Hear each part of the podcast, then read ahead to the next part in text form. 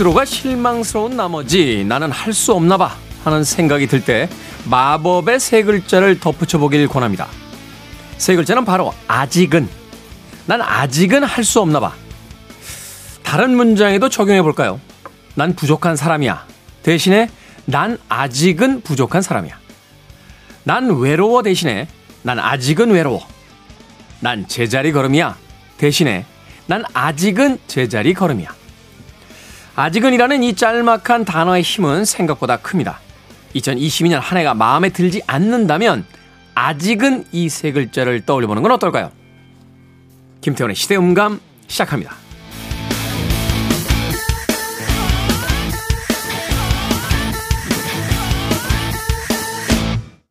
그래도 주말은 온다. 시대를 읽는 음악 감상의 시대음감 김태훈입니다. 아직은 이라는 마법의 단어. 어디에나 붙이면 의지와 용기를 다시 한번 내는데 도움이 되는 단어이겠죠. 올 한 해가 벌써 다 갔구나. 2022년도 저물어 가는구나 하는 생각을 하기 이전에 아직은 11월도 며칠 남아있고 또 12월이라고 하는 1년의 한 달이 아직은 남아있다라고 생각을 해보면 마무리 짓지 못한 일들을 다시 한번 추스려서 해볼 만한 용기와 또 기분을 불러일으킬 수 있지 않나 하는 생각이 듭니다. 뭐 스포츠 경기뿐만이 아니라 모든 일들이 결국은 마지막에 승부가 결정 지어지게 돼 있죠. 그러다 보면 이미 한 해가 다 지나갔다라는 섣부른 포기보다는 아직은 2022년이 남아있다라는 희망 섞인 이야기 속에서 뭔가 실마리를 찾아내고 또 해결의 단서를 얻을 수 있지 않나 하는 생각 해봅니다. 이런 이야기는 사실 방송을 통해서 많은 분들에게 하고 있습니다만 저 자신에게도 해당되는 이야기가 아닌가 하는 생각 다시 한번 드는군요. 자, 아직은 이란 단어가 있다라면 여전히라는 단어도 아마 댓글을 이루면서 존재하지 않을까 하는 생각이 들어요. 2022년에 가지고 있었던 여러 가지 계획들, 지금까지 그 계획들을 잘 지키고 계시다라면 여전히 라는 단어를 통해서 남아있는 얼마 남지 않은 2022년 잘 마무리할 수 있도록 또 다른 용기도 한번 내보셨으면 좋겠습니다. 자, 김태원의 시대음감, 시대 이슈들 새로운 시선과 음악으로 풀어봅니다. 토요일과 일요일, 일라디오에서는 낮 2시 5분, 밤 10시 5분 하루에 두 번 방송이 되고요. 한민족 방송에서는 낮 1시 10분 방송이 됩니다. 팟캐스트로는 언제 어디서든 함께 하실 수 있습니다. 음악 듣습니다. Commodores의 노래 중에서 여전히 Still.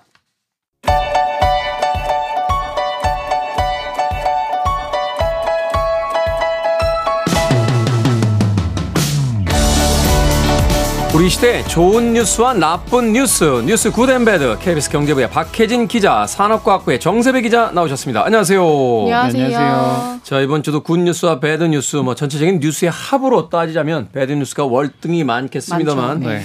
그래도 우리는 기계적인 균형이라도 좀 맞춰보도록 네. 하겠습니다. 항상 어렵게 good news를 찾아오고 있습니다. 맞아요. 어려워 진짜 없거든요. 사실 이제 방송이 음. 나가지 않을 때 이야기를 네. 하는 아, 저희들의 이야기를 이제 들려드리면 어, bad news는 발에 칠 만큼 있는데 그렇죠. 네, 네. good news는 정말 찾아오기 쉽지 않다 하는 이야기를 나누곤 합니다. bad news부터 만나보죠. 어떤 뉴스입니까? 네, 오늘 bad news 그 광주와 전남 지역에 거의 최악의 가뭄이라고 불리는 유례 없는 가을 가뭄이 이어지고 있다고 하는데요. 그러니까요. 네, 그래서 거의 상수원이 고갈 직전이라고 하고 일부 섬 지역에서는 벌써 이제 제한 급수가 시작이 돼서 아. 어 이게 여기가 완도군 금일도라는 곳인데 지금 2일 급수, 4일 단수 이렇게 제한 급수에 들어갔다고 합니다. 근데 이것뿐만 아니라 이제 광주 광역시도 거의 인구가 140만 명이 넘는데 네. 이 추세라면 내년 초에 제한 급수가 불가피한 상황이라고 해요. 아니 광주 같은 이 대도시도 대도시가. 그렇죠. 제한 급수가 네, 들어간다고요? 그 정도로 가뭄이 심각하다는 건데 이 좀 보시면 그 식스원인 주암호라고 있거든요. 근데 이 주암의 저수율이 31%대로 거의 예년의 절반 수준까지 내려가서 네. 8월 말 이후에 줄곧 가뭄 대응 심각 단계라고 하고요. 또 이 광주 식수의 60%를 책임져 온 동복호의 저수율도 31%로 사정이 거의 마찬가지인데 이렇게 가뭄이 지속이 되면 내년 3월쯤에는 저수량이 거의 바닥이 나서 취소 자체가 불가능한 상황이라고 합니다. 심각하죠. 이게 왜 이렇게까지 심각해진 겁니까? 비가 안 오는 게 가장 큰 비가 요인이겠죠? 안 오는 게 가장 큰 건데 일단 이 급수 통계를 집계하기 시작한 1999년 이후에 가장 최저 수준이거든요. 특히 또 최근 2개월 누적 강수량도 평년에 한 61.7%에 불과해서 비가 내리지 않으면 이제 심각한 건데 말씀하신 대로 비가 안 와서 그런 거거든요. 네. 올해 광주 전남 지역은 뭐 1973년 기상 관측 이래 가장 비가 적게 내렸다고 아. 합니다. 1973년이면 이제 50년 전인데 50년. 네. 그렇죠. 50년 전에 인구와 비교해 보면 지금 몇 배로 늘어난 상황인데 비는 더 적게 내렸다. 량도 훨씬 늘었죠. 그렇죠. 뭐 공장이든 어디든. 그 올해 가뭄 일수가 지금까지 벌써 250일을 넘겼다고 해요. 이게 거의 49년 만에 가장 많은 건데 이게 지금 심각하군요. 심각한데 이 광주 전남만 그런 게 아니라 이게 또 호남에서 영남 지방으로 확산하는 모양새라고 합니다. 이게 뭐 추수는 끝났겠습니다만 어찌됐건 음. 이 호남 지역 곡창지대잖아요. 네네. 그렇죠. 어, 농사가 또 굉장히 그 주산업인 그런 지역도 있을 거고 영남 지역으로 또 어, 확산이 된다는데 이 지역 역시 뭐 인구가 굉장히 많은 지역들이니까 앞서 그렇죠. 이야기하신 것처럼 네. 50년 만에 관측이 된 비가 가장 적게 내렸다라고 하는데 음. 뭐 공장이라든지 생활 시설들 네. 또 뭐 산술적으로 그냥 단순하게만 봐도 인구가 늘었기 때문에 더 많은 물들이 필요할 그렇죠. 텐데 물은 항상 사용량이 늘어날. 그 지난 여름만. 생각해 보셔도 장마 때 그렇게 크게 막 비가 많이 왔다 뭐 이런 소식을 이쪽 지방이 많지가 않았는데 거기다가 광주 전남 태풍 때도 거의 바람만 불고 비가 많이 오진 않았었습니다.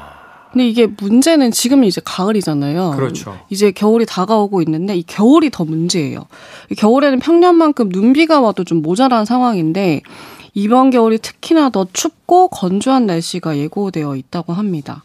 음. 이게 열대 동태평양이 평소보다 차가운 라니냐라는 현상 때문인데 어, 이 라니냐 현상 때문에 우리나라에 거의 차고 건조한 북풍을 불게 한다고 해요. 네. 그러면은 초겨울부터 가뭄 지역이 확대되고 원래 이 산불이 건조함 때문에 봄에 많이 집중이 되거든요. 그렇죠. 근데 이게 겨울부터 시작될 가능성이 아주 큰 상황이라고 합니다. 참. 이게 걱정은 되는데 이게 어떤 방법으로 대책을 세워야 되는 네. 겁니까? 이게 그렇죠. 근데 광주시도 그래서 일단은 좀 홍보 같은 걸 하고 있어요. 뭐 물을 좀 적게 쓰자 이런 것도 하고 있고 일단은 제한급수가 불가피하다고 판단하고 있는데 이게 거의 30년 만에 검토되고 있는 거라고 해요. 그래서 뭐 동복호 상류 정수정 주변에 뭐 지하수 관정을 개발한다거나 영산 강 물을 좀 끌어온다던가 이런 방안을 검토하고 있는데 그것뿐만 아니라 좀 이 상황을 재난으로 간주하고 뭐 사전 비상 행동 추진단 설치해 가지고 좀 어떻게 해결할지 이런 대책을 마련하고 있다고 합니다. 사실은 우리가 그 너무 쉽게 이제 상수도를 통해서 뭐 식수부터 시작해서 많은 것들을 공급을 받으니까 어, 매번 물 부족 국가다 물 부족 국가다라고 해도 별로 이렇게 체감하지 못하고 그렇죠. 살았었는데 못했었죠. 음. 이게 한철 어 강수량이 적다는 네. 것만으로 이렇게 심각한 상황이 벌어질 수 있다라면 이건 우리가 이제 평상시에도 좀 경계심을 가지고 그렇죠. 어, 돼야 되는 부분이 음, 아닌가 하는 선제적인 대응이. 필요하지 않을까. 좀 대책 마련이 평소에 해놔야 되는 게 어, 맞다는 생각이 듭니다. 막연하게 이번 여름에 비가 꽤 왔었다고 전 생각을 했는데 그게 음, 아니었나 예. 지역별로 네. 다르니까. 네. 예. 우리는 체감적으로 어 비가 왜 이렇게 여름에 많이 오지 음. 장 맞이는 거 싫은데 막 이런 생각들을 했었는데 어떤 지역에서는 굉장히 비가 모자란 그런 여름을 보냈다고 합니다. 어, 미리미리 좀 선제적으로 어, 또 예방을 좀 해야 되지 않나 하는 생각이 드는군요. 아 이건 뭐 어떻게 될지 모르겠네요. 자 이번 주 good news 어떤 뉴스입니까? 어, 네, car sharing 많이 좀 사용하시는 분들한테 좀 희소식이 될 만한 소식을 갖고 왔는데 네. car sharing 쓰시면 사실 뭐 렌터카도 마찬가지인데 왕복 이용이 전제잖아요. 그러니까 맞아요. 편도로 네. 이용을 하고 싶은 경우가 많아요. 사실 내가 여기 들렀다가 다른 데 들렀다가 거기서 이제 일정을 마칠 수가 있는데 이런 경우도 있죠. 뭐 출장 가는데 가는 기차표는 있는데 그렇죠. 네. 오는 게 없다거나 맞아요. 갈 때는 기차 타고 올 때는 비행기 타면 그렇죠. 네, 또 다르고 또 다르고 네. 편도로 하면 또 너무 비싸니까 비싸요. 되는 네네. 거거든요. 그래서 지금 이거 되게 이런 고민이 있었는데 이게 왜 이유가 있는데 실제로 카셔링이나 렌터카 같은 경우 영업 구역 제한이 있어요. 규제가 있거든요, 지금. 음. 그래서 영업소가 설치된 곳에서만 영업을 하다 보니까 여기서 네. 빌려 A라는 지역에서 빌렸을 때 B라는 지역에서 반납을 못 하는 거예요. 왜냐하면 B라는 음, 지역에서는 영업을 없어서. 못 하게 돼 있으니까. 근데 이제 앞으로는 이런 규제를 좀 완화를 한다고 합니다.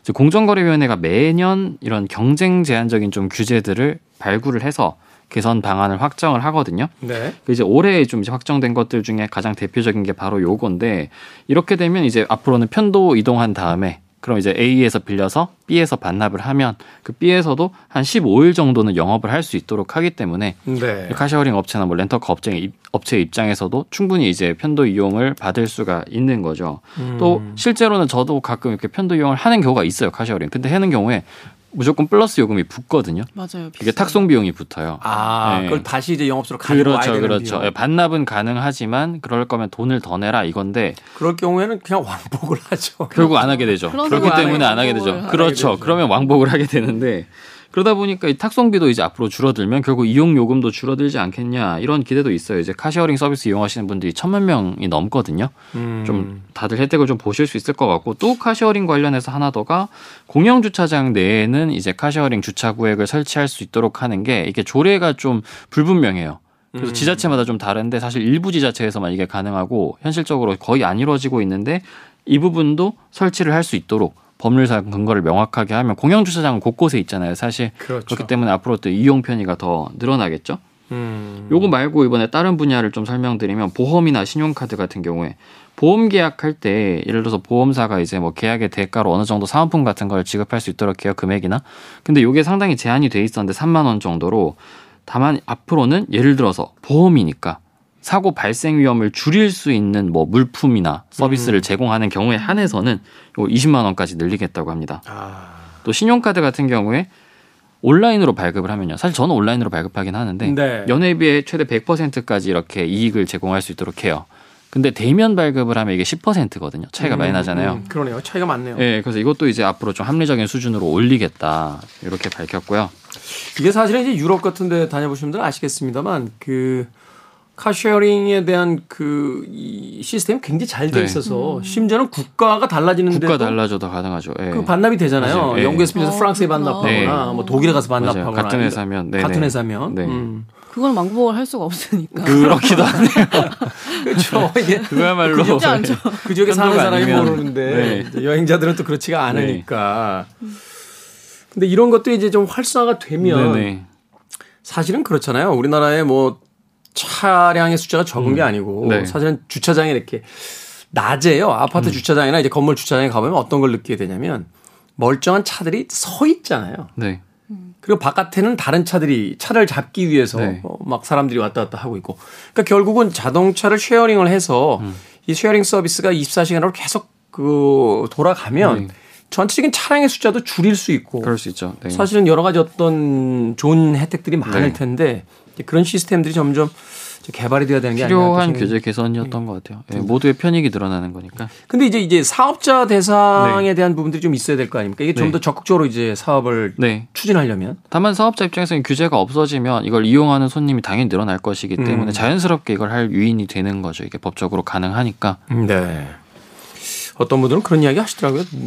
몇년 안에는 저 편의점 같은 데서 네. 차량 바로 렌트할 수 있고. 음, 그러시겠네요. 최근에 왜그 편의점들이 여러 가지 서비스를 하잖아요. 네. 옛날에 물건만 맞아요. 팔다가 네, 네. 정말 많이 하고 뭐. 택배도 하고 뭐 어, 심지어는 뭐 부동산업도 이제 그쪽으로 이제 음. 넘어가야 넘어가게 된다 뭐 이런 미래 예측 하시는 분들도 꽤 네. 많은데 아마도 제 생각에 렌터카나 그 car sharing 아마 편의점 같은 곳에서 혹은 뭐 우리나라처럼 있도록. 음, 모바일 문화가 잘 돼 있는 나라는 관련 사업을 한번 구상을 해봐. 투자 미리 한번 구상을 해봐야 되겠 투자 좀 투자 좀 하시겠어요? 네, 아니, 일단 취재부터 하시고. 알겠습니다. 자 이번 주에 배드뉴스 굿뉴스 네. KBS 경제부의 박혜진 기자 그리고 산업과학부의 정세배 기자와 이야기 나눠봤습니다. 고맙습니다. 감사합니다.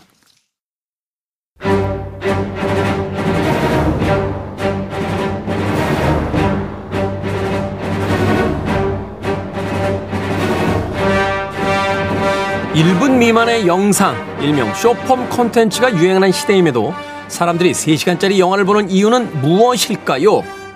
아마 영화는 단지 영상을 보는 것이 아니라 그 영상을 체험하기 때문은 아닐까요? 우리 시대의 영화 이야기, 영화 속의 우리 시대의 이야기, movie 유환. 최강희 영화평론가 나오셨습니다. 안녕하세요. 아, 예, 안녕하십니까? 틱톡 같은 이 15초 컨텐츠가 유행하는 시대에 네. 반대로 영화는 점점 러닝타임이 길어지는 추세입니다. 이건 그냥 저만의 느낌인 건가요? 아니면 실제로 그런 흐름이 있는 건가요? 그러니까 왜 예전에는 1시간 반 정도가 그냥 통상적으로 네. 한 영화의 러닝 타임이었는데 물론 이제 뭐 3시간 넘어가는 그런 작품들도 있었죠. 대부 같은 경우에는 시리즈 전체가 3시간이 넘잖아요. 그럼 뭐 아라비아의 로렌스, 뭐 예, 이런 거 예, 있어. 예. 벤허 뭐 이런 거 예, 있었죠. 예. 근데 사실 그런 작품은 굉장히 특이한 경우였잖아요. 네, 특이한 경우. 경우죠. 일반적인 상업 영화는 뭐 1시간 반이 거의 공식처럼 굳어졌었는데 최근에는 이게 좀 러닝 타임이 길어져서 2시간 이내에 끝나는 영화들은 별로 없는 거의 것 없는 것 같아요. 예, 예. 거의 대부분 이제 2시간 반에 육박하고 네, 네. 3시간에 가까운 영화도 뭐 쉽게 찾아볼 수 있고 네. 그 영화뿐만이 아니라 그 뮤지컬 쪽 관련자들 이야기 들어보니까 뮤지컬도 점점 길어진대요. 요새 아. 그뭐 170분이래요. 아. 어. 그리고 중간에 인터미션이 또 한번 있어야 되잖아요. 그러니까 인터미션을 예, 예, 예. 끼워도 예전에는 한 140분 뭐 네. 이 정도였는데 예. 170분 뭐 200분에 거의 육박하는 막 아. 뮤지컬도 있고 이게 뭐또 돈의 논리로 이렇게 생각을 해 본다면은 이제 뮤지컬 공연비가 워낙 비싸잖아요. 비싸죠. 예, 10만 원이 넘죠. 예, 10만 원이 아, 넘어가고. S석이나 뭐 이런 거 네네. 좌석 그래서 얻으면 이제 본전 심리를 어. 자극하지 않으려면 충분한 러닝 타임을 좀 해서 만족감을 줘야 된다. 뭐 이런 것도 있는 것 같아요. 영화도 그럴 수 있겠네요. 사실 이제 OTT를 통해서 집에서 너무 편하게 보니까 음. 네네. 먼 걸음해서 극장까지 왔을 때는 네네.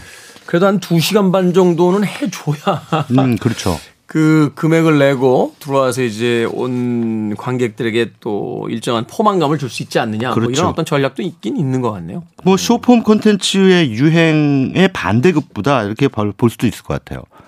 예, 그러니까 뭐 OTT라든가 뭐 흔히 우리가 휴대폰으로 감상하는 영상물들이 너무 짧아지다 보니까 네. 큰 화면일 때는 큰 화면으로 뭔가를 감상할 때는 조금 길어야 음. 아그 맛이 더 산다 이렇게 이제 반대로 또 그런 전략을 구사한다 이렇게 볼 수도 있겠죠. 그러니까 그 시리즈 드라마들도 중간 시간대가 별로 없어지는 것 같아요. 뭐 네. 음. 앞서 이야기했지만 몇 분짜리 이런 쇼폼도 있고 뭐 4, 5분짜리, 10몇 분짜리, 20분짜리까지도 이제 쇼폼으로 가는데 네. 4, 50분짜리는 별로 없고 안 그러면 이제 바로 1시간대로 가거나 음. 뭐 70분짜리 드라마 뭐 이런 것들이 늘어나는 걸 봤을 네, 때 네, 네.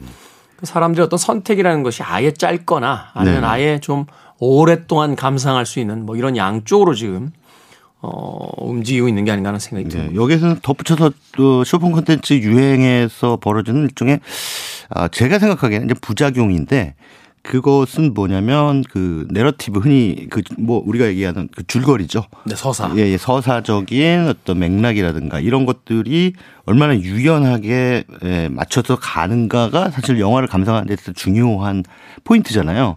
근데 요즘 그렇죠. 관객들은 특히나 젊은 세대로 갈수록 그걸 별로 중요하게 생각 안 하는 것 같아요. 이야기의 음. 줄, 그러니까 그 어떤 연결성이 예, 중요하다고 생각하지 않는 것 같아요. 그래서 하나의 에, 시퀀스 혹은 씬이 얼마나 강렬하게 나를 매혹시키느냐. 이제 이거를 따지기 때문에 어 전체적으로 이야기가 좀 헐겁다라고 말하는 사람들이 별로 없어요. 음. 그냥 어 음악 좋아요. 뭐 어떤 장면 멋있어요. 뭐 이런 방식으로 해서 조금 이따 제가 소개를 해드리겠습니다. 이번 달에 어 11월 개봉한 영화, 11월 개봉한 영화 가운데 한 영화도 이야기의 그 이음새가 상당히 헐겁거든요. 제가 음. 보기엔 구멍이 숭숭 뚫렸다 이렇게 저는 봤는데 의외로 또 적지 않은 분들이 재밌게 보셨다고 하더라고요. 그래서 저로서는 좀 이해가 안 되는 거죠.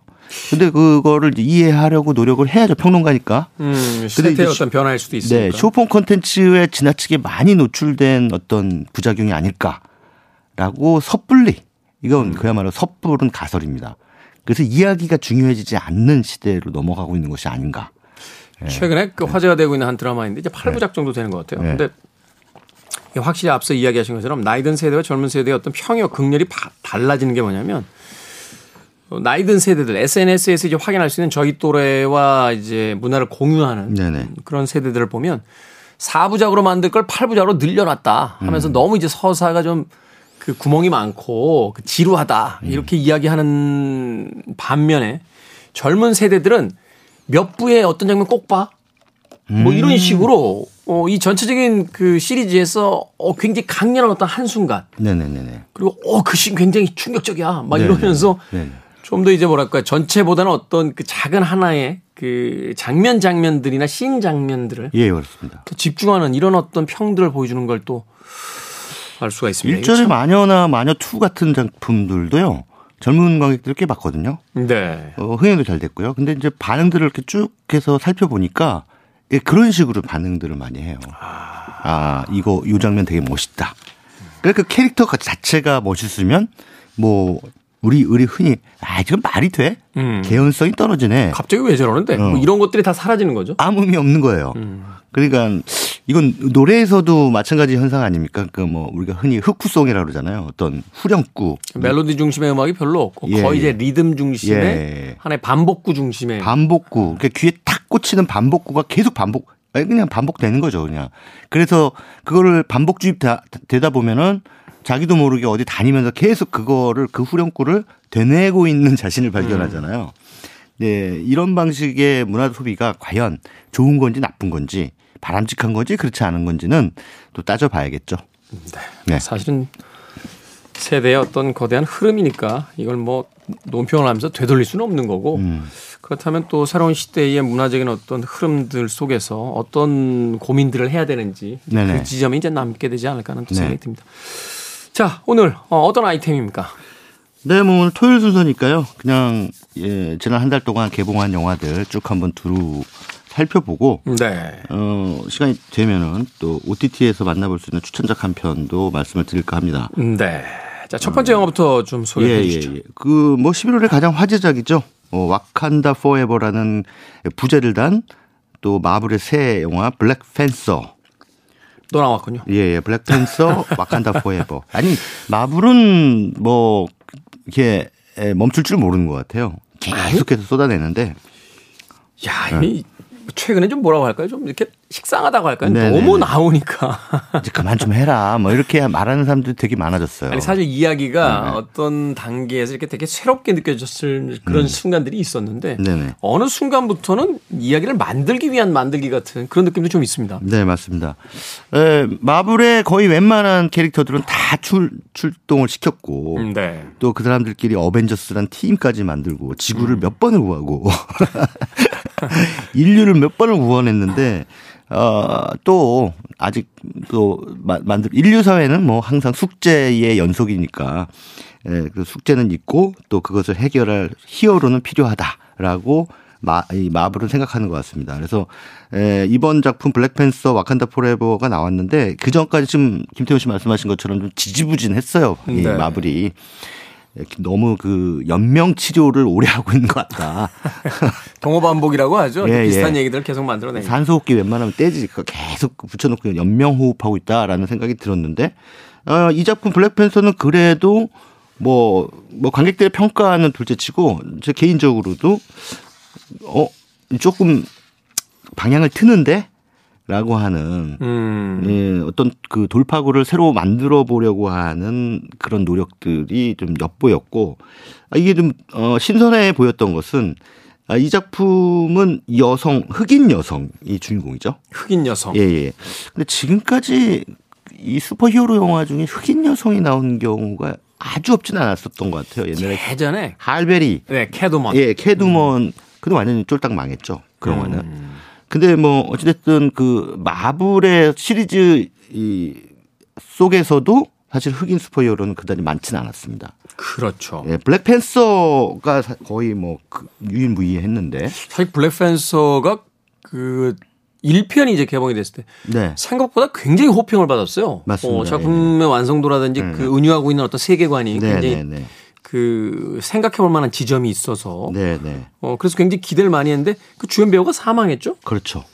주연 배우가 이제 암으로 음. 예, 어, 목숨을 이제 잃었는데 생, 이제 그러고 나서 이제 사실은 주연 배우가 죽었으니까 아 이거 뒤를 이어야 되느냐 말아야 되느냐 시리즈를 중단시켜야 되느냐 아니면 예, 계속 예, 예. 해 나가야 되느냐. 예, 여러 가지 이제 고민들이 있었을 거예요. 근데 뭐 시리즈를 이어가기로 어, 결심을 했는데 그렇다면 이어가자면 조금 완전 업, 어차피 블랙팬서가 어, 마블 세계관 속에서도 살짝은 돌출된 네. 예, 그런 쪽이었으니까 더욱 돌출시켜 보자라고 전략적으로 판단을 한 것 같아요.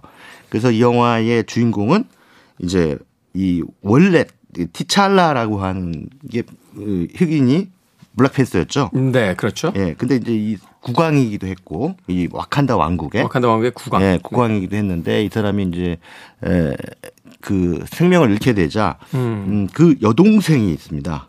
그 음. 여동생인 슈리가 자신이 블랙팬서를 계승하겠다라고 하는 야심을 품고 이제 새로운 여성 슈퍼히어로로 거듭나는 과정. 근데 이 과정에서 어, 또 다른 어떤 적이 생기겠죠.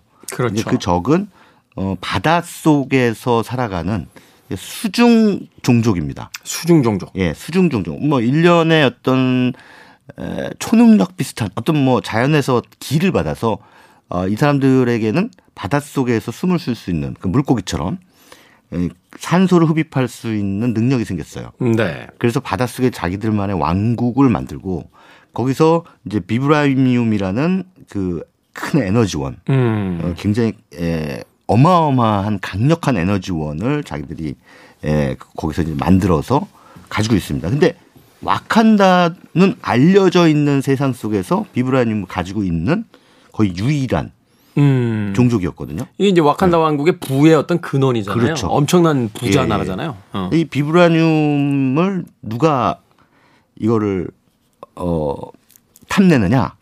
이 영화는 그냥 뭐 은유나 뭐 우회법 없이 그냥 직설적으로 얘기합니다. 미국. 미국입니다. 예, 예. 네.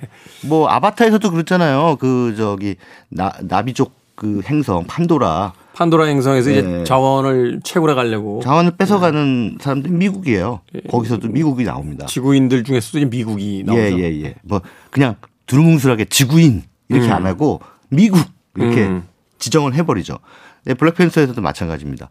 그러니까 미국이 그러나 여기서는 뭐 전면에 나서서 악당 짓을 하는 게 아니라 어 그런 음모만 계속 그 수, 이제 세우면서 자료들을 수집하고 있는 그런 상황입니다.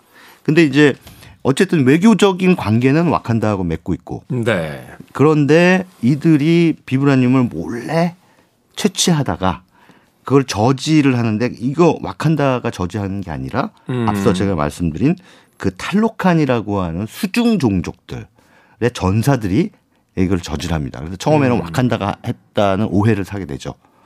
그래서 뭐 유엔에서 막 회의도 열리고 막 하는데 나중에 알고 봤더니 탈로칸이라고 하는 새로운 비브라늄을 가지고 있는 종족이 있다는 사실이 발견되죠. 네. 그래서 이제 이들 종족과 이 와칸다가 또 한판 붙는 어 거기서 이제 미국은 뒤에서 이렇게 딱 이제 뭐랄까 기회를 엿보는 아, 기회주의적인 어떤 예 예 예. 속성을 둘 중에 드러내는. 하나, 둘 중에 하나가 누가 이기는 게 우리한테 유리한가? 뭐 이러면서 이제 특이하네요. 미국에서 네. 만든 영화인데 미국을 그런 식으로 묘사한다는 게. 예, 예, 뭐 할리우드의 일부 영화들은 이제 이거 뭐라 그럴까요? 성찰적이다라고 해야 되나요? 그렇죠. 예, 예, 예.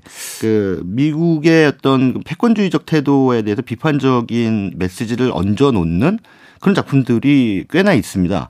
예전에 예. Killing Me Softly인가요? 거기서 네, 그 브래드 피트가 연기하는 캐릭터가 미국은 국가가 아니야. 미국은 거대한 비즈니스지. 뭐 이렇게 아, 그렇죠, 예, 예, 그렇죠. 이렇게 평가하는 장면이 기억이 나는데. 네, 네.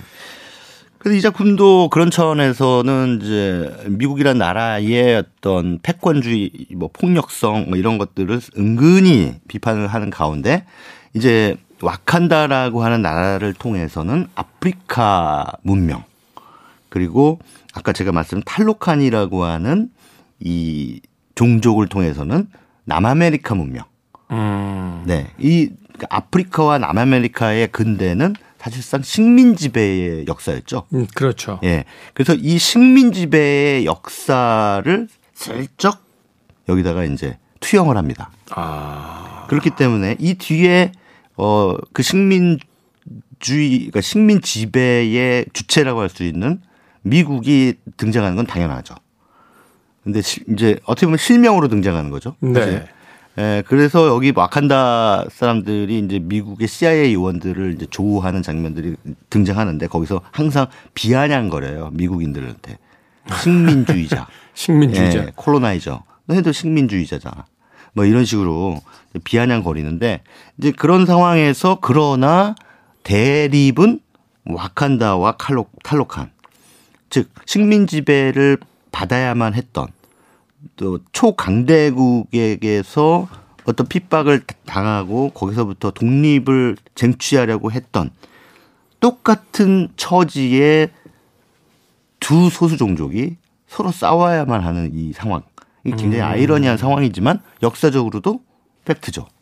그렇죠. 예, 수많은 식민 지배를 받았던 그 아프리카라든지 뭐 아프리카뿐만이 아닙니다. 다른 여러 나라들 말하자면 이제 우리나라도 그 예 중에 하나일 수 있고요. 또 뭐 이태리라든지 이런 나라들 보면 결국 이제 독립을 쟁취한 뒤에 내분의 양상이 생기잖아요. 네, 맞습니다. 그래서 예.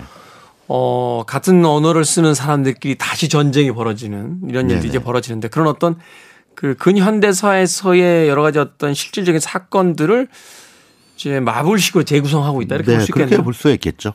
그런데 이런 부분에 대해서 사실은 굉장히 무관심한 사람들이 저는 미국의 대다수를 차지하고 있다고 믿거든요. 음, 근데 이런 사람들이 있다는 거예요. 또 반면에. 반면에 예, 반면에 그러니까 자기 역사의 어떤 그 부끄러운 부분, 어, 고쳐야 될 부분, 뭐 이런 것들을 비록 오락 영화지만 그런 오락 영화의 틀 속에서 담아내서 관객들이 그것으로부터 어떤 에, 이- 의미심장한 메시지를 좀 끌어당길 수 있는 기회를 주는 거죠. 음, 그래서 이제 와칸다 Forever라는 부제를 단, 이 블랙팬서 이번 영화는 그런 차원에서 상당히 에, 뭐 이렇게 어, 그냥 넘겨 짚고 넘어가야 하는 작품은 아니다. 음, 그냥 뭐 소위 우리가 killing time용이라고 하는 네네. 그냥 휘발시켜 버릴 만한 영화는 아니다. 네, 한 번쯤 곱씹어 볼 만한 문제 의식을 가지고 있는 영화다. 그렇습니다. 근데 이 영화를 보시는 분들 가운데 이제 뭐 PC주의라는 표현을 쓰시는 분들이 간혹 계신데 PC주의가 과하다. 뭐 너무 PC주의가 오버됐다. 뭐 이런 표현들을 쓰시는 분들이 계시더라고요. 이게 PC주의라는 게 정치적 올바름 예, 예, 예. 거죠. 정치적 올바름이라는 게 원래 개념은 이제 politically correctness에서 우리가 언어를 사용할 때 이를테면 승무원을 뭐 스튜어디스 뭐 여승무원만 일컫는 스튜어디스라고 쓰지 말고 음, cabin attendant라고 쓴다. 이런 게 사실은 그 PC주의거든요. 네. 예, 어떤 용어라든가 개념이라든가 이런 거에 있어서의 편견 차별적인 어 그런 것들이 들어가지 않도록 하자. 말하자면 이제 예. 백인 중심으로 뭐 유색인종이다 이렇게 부르지 네네, 말자. 그렇게 부르지 말자. 어, 어. 근데 뭐 흑- 주인공이 흑인 여성이라고 이걸 PC주의라고 이렇게 일컫는 거는 어 좀 이상하죠? 예. 그 그거는 좀 잘못 갖다 붙인 거예요. 최근에 이제 블랙워싱이라는 이야기 하잖아요. 네, 네, 네. 어, 오히려 이 대기업들이 음. 그 ESG 경영 같은 것들이 이제 사회적 화두가 되면서 어 소위 이제 이게 이제 마케팅으로 도움이 되니까 네네. 뭐 성소수자라든지 또는 어떤 그 흑인이나 여성처럼 음, 이전 시대에 이제 주류의 어떤 역할을 맡지 못했던 캐릭터들을 이제 등장시켜서 네. 오히려 그걸 통해서 뭔가 그 이득을 얻으려고 하는 게 아니냐. 네네네. 그래서 사실은 이제 메시지 없는 공허한 어떤 그런 것들은 좀 경계해야 된다. 뭐 이런 목소리가 있는데 바로 이제 블랙팬서에 대해서도 이제 여러 가지 평들이 나올 때 그런 지점들은 좀 경계를 해야 된다. 그렇죠. 어. 그런 차원에서 이제 어 이 영화의 그 PC주의라고 하는 그 프레임을 더 씌우는 거는 좀 적절하진 않다 저는 예, 균형을 맞추기다 이렇게 표현할 수 있을 것 같아요. 네. 그 동안의 그 할리우드 상업 영화에서의 주인공은 거의 99%는 백인 남성입니다. 그렇죠. 예. 백인 남성의 백인 서사죠. 백인 여성도 없어요. 예. 어, 어. 아 백인 여성이 나오는 건 그냥 뭐 로맨틱 코미디 정도? 그러니까 대상화돼 네, 있죠. 네. 뭐 사실은 주인공 옆에 이제 보조적인 역할. 네, 네, 네. 그리고 항상 그 남자 주인공을 곤란에 빠뜨리잖아요.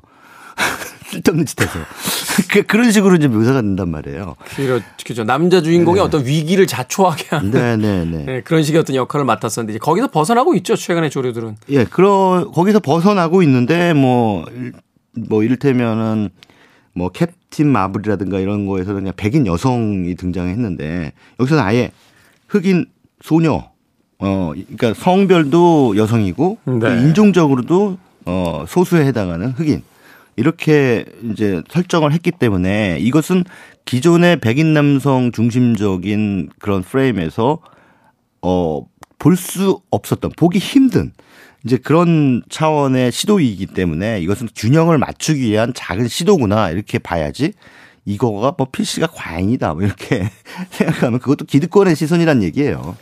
예. 어렵네요. 그렇죠. 사실 뭐 마블의 그 시리즈가 굉장히 많고 거기 주인공들이 굉장히 많은데 그 중에서 한 편의 예, 주인공이 흑인 여성이라고 해서 이걸 뭐 어, 균형이 완벽하게 맞았다 뭐 이렇게 이야기할 수도 없는 거잖아요. 네, 그렇죠. 음, 그렇죠. 뭐 블랙팬서 빼놓고는 앞서 이야기하신 캡틴 마블은 뭐 백인 여성이니까 나머지는 다 백인 남성들이잖아요. 음, 그렇죠. 그렇게 본다라면 어, 네. 그런 사- 균형 맞추기라는 시점에서 의미를 부여할 수 있는 작품이다라는 평을 하고 싶습니다. 음, 네, 알겠습니다. 최드윅 보스만이라고 하는 주연 배우의 사망 이후에 새롭게 리부팅된 블랙팬서 와칸다 포레버에 대한 이야기 나눠봤습니다. 자, 다음 영화 어떤 영화입니까? 네, 뭐 또 역시 이번 달에 개봉한 영화죠. 그 데시벨이라고 하는 한국 영화입니다. 데시벨. 예, 예. 네. 어, 데시벨 뭐 소리 음량 뭐 이런 것들 사용하는 이 저 척도잖아요. 그렇죠. 그래서 뭐 딱 이 제목 들으시면 아 이게 소리와 관련된 영화인가 보다 이렇게 생각을 하실 수 있는데 음. 이 영화의 설정이 그 소리가 100데시벨 이상 올라가면 폭탄이 터지는 시한폭탄 아. 같은 시한폭탄은 아니군요. 아니요 폭탄이 터져요. 그 예. 일종의 이제 반응하는 거죠? 네, 그 소리, 반응합니다. 소리 가 그렇게 예, 이제 예. 올라가게 되면 소리가 올라가면 음. 어, 폭탄이 터진다 정확하게 다시 말씀드리면 소리가 올라가면 어, 맞춰진 시간이 반으로 줄어듭니다. 그러니까 시한폭탄인데 뭐 3분으로 맞춰놨다. 근데 100데시벨 올라갔다. 그럼 1분 30초로 확 줄어버리는 거죠. 남은 시간이. 음, 뭐 이런 설정입니다. 그것 자체로는 뭐 흥미롭죠. 아, 뭐 지금까지 한 번도 나온 적 없는 그런 얘기니까. 어, 그런데 이제 이 영화의 그 주인공이 이제 김래원 씨가 맡은 어, 해군 잠수함, 해군 잠수함. 예, 잠수함 부함장이에요. 음. 근데 이제 모종의 사태로 사건으로 미- 말미암아 어떤 비극적인 상황이 벌어지는데 그 비극적인 상황 이후에 이제 이 사람이 어이 동료들 가운데 거의 사실상 어몇 안 남은 생존자 가운데 한 명인데 어이 이 사람한테 갑자기 어느 날 이제 위협이 협박 전화가 오기 시작하는 거예요. 음. 지금 축구장에 어 폭탄을 설치했다. 아. 근데 그 폭탄은 데- 일정 데시벨이 올라가면 소음이 생기면은 어 폭발하도록 만들어놨다. 관객들이 함성 지르면 터지는 거 아닙니까? 그렇죠. 이거 되게 재밌는 상황입니다. 아니 그러니까 뭐 이런 일은 실제로 벌어지면 절대 안 되겠지만 네. 만약에 골이라도 터졌다 그러면 이제 큰일 나는 거예요. 야, 이 월드컵 기간 동안 굉장히 현실적인 어떤 예. 스릴러네요. 네. 네 네. 그래서 이제 뭐 이제 주인공이 에, 이 사람이 막 또 그 축구장으로 뛰어가고 음. 그래서 거기서 이제 그 테러를 막으려고 하는 시도를 합니다만 어 결국은 뭐 소음이 안 날 수가 없죠 축구장이라는 데가. 그렇죠. 그래서 이제 페널티킥 그 이게 이제 생기면서 페널티킥 상황이. 네, 페널티킥 상황이 벌어지고 이런 그 초반부의 상황들은 상당히 예. 어, 재밌다. 어, 그러네요. 이게 축구장에서의 어떤 소음을 가지고 이야기하니까 이게 이제 통제가 안 되는 부분이잖아요. 음. 그렇죠. 경기를 중단시키기에는 지금 뭔가 물증이 별로 없고 네, 네, 네. 어, 심증은 있는데 그렇다고 해서 경기에 또 개입할 수도 없잖아요. 네, 네, 골 그렇죠. 넣지 마라, 뭐 페널티킥 주면 안 된다 이런 그렇죠. 거할수 없으니까. 그렇다고 해서 거기서 사람들한테 이거 이 사실을 얘기하면 아수라장이 될 거 아닙니까? 소리 지르면서 또 나갈 테니까 더큰 일이 벌어질 수 있고. 더큰 사고가 벌어질 수 있으니까 그럴 수는 없고. 그 약간 저 키에노 립스 나왔던 그 스피드라는 예, 예, 예, 예. 일정 키로수 밑으로 떨어지면 폭발하는 그 예, 예, 버스의 어떤 이야기하고 좀 흡사한 부분들이 아, 있군요. 그렇죠. 예. 뭐 완전히 새로운 영화라는 게 어디 있, 어디 있겠습니까? 네. 자, 그런데 이제 이런 식으로 해서 그 누 정체 모를 사람으로부터 계속 예, 폭탄이 또 연달아 도미노식으로 설치가 됩니다. 어디에 음. 설치했다, 어디에 설치했다. 근데 이제 뭐 하루 종일 막 그 테러 막으려고 막 뛰어다니죠. 이제 과연 근데 누가 왜 이러한 짓을 하는가? 음. 라는 것은 처음에 밝혀지지는 않습니다. 아. 그래도 이제 이거를 서서히 노출해야겠죠. 이제 그게 진행이 되면서 어 이제 이 behind story가 이제 관객들에게 에, 밝혀지는데 음. 에 뭐라 그럴까요? 그 소재도 좋고 어, 이 영화가 말하고자 하는 바도 나름대로 의미 있다고 생각하는데 이게 이제 구슬이 서말이라도 꿰어야 보배라고 하는 속담 있지 않습니까? 그렇죠. 이게 구슬을 꿰다 만 듯한 느낌? 아, 완성도가 이제 후반부에 조금 떨어지는군요. 아, 이 사실은 제가 초반에 설정이 재밌다라고 말씀드렸습니다만 음. 초반부터 잘 꿰지를 못했어요. 그러니까 아. 아. 까 제가 말씀드린 대로 축구장에 어, 이 소음에 반응하는 폭탄이 설치돼 있다라고 음. 하는 그 설정만으로도 얼마나 히치콕스러운 어떤 그런 이 서스펜스를 만들어낼 수 있습니까? 재미난 서스펜스를 만들어낼 수 있죠. 그렇죠. 근데 그걸 못 만들어요. 예. 그래서 안타깝네. 저 아까운 소재를 저렇게 놓치나? 표정에서 진짜 아까운, 예. 아까운, 그게 드러나는군요. 네. 그러니까는 말하자면 페널티킥 상황에서 예 골문에 벗어난 슛을 때린 거나 똑같은 이런 상황이 벌어지는 거예요. 아니 유유 슈팅도 아니고 뭐 이를테면 골키퍼가 진짜 선전을 해서 nice keeping을 한 것도 아니고 그러니까 막아낸 것도 아니고 음. 어 진짜 저쪽 반대쪽으로 뻥 차는 그런 어처구니 없는 연출을 한 거죠. 그래서 많이 아쉬우셨군요.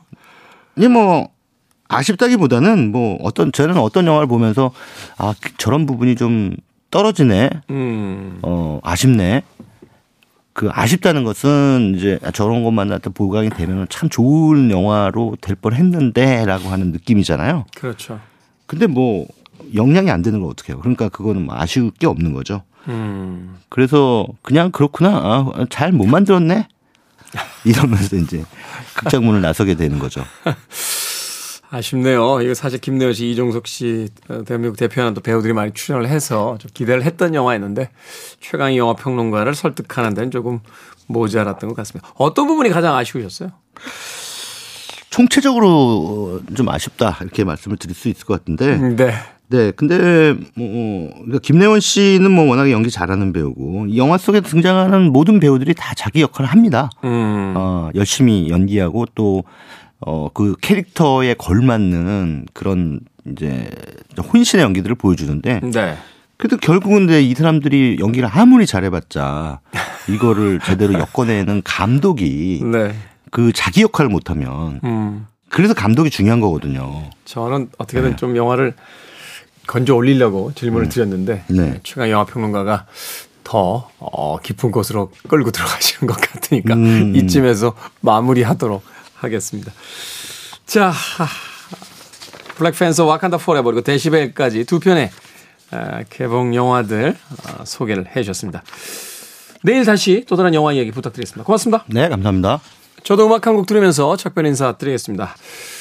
ACDC의 Back in Black 들으면서 물러갑니다. 지금까지 시대음감의 김태훈이었습니다. 고맙습니다.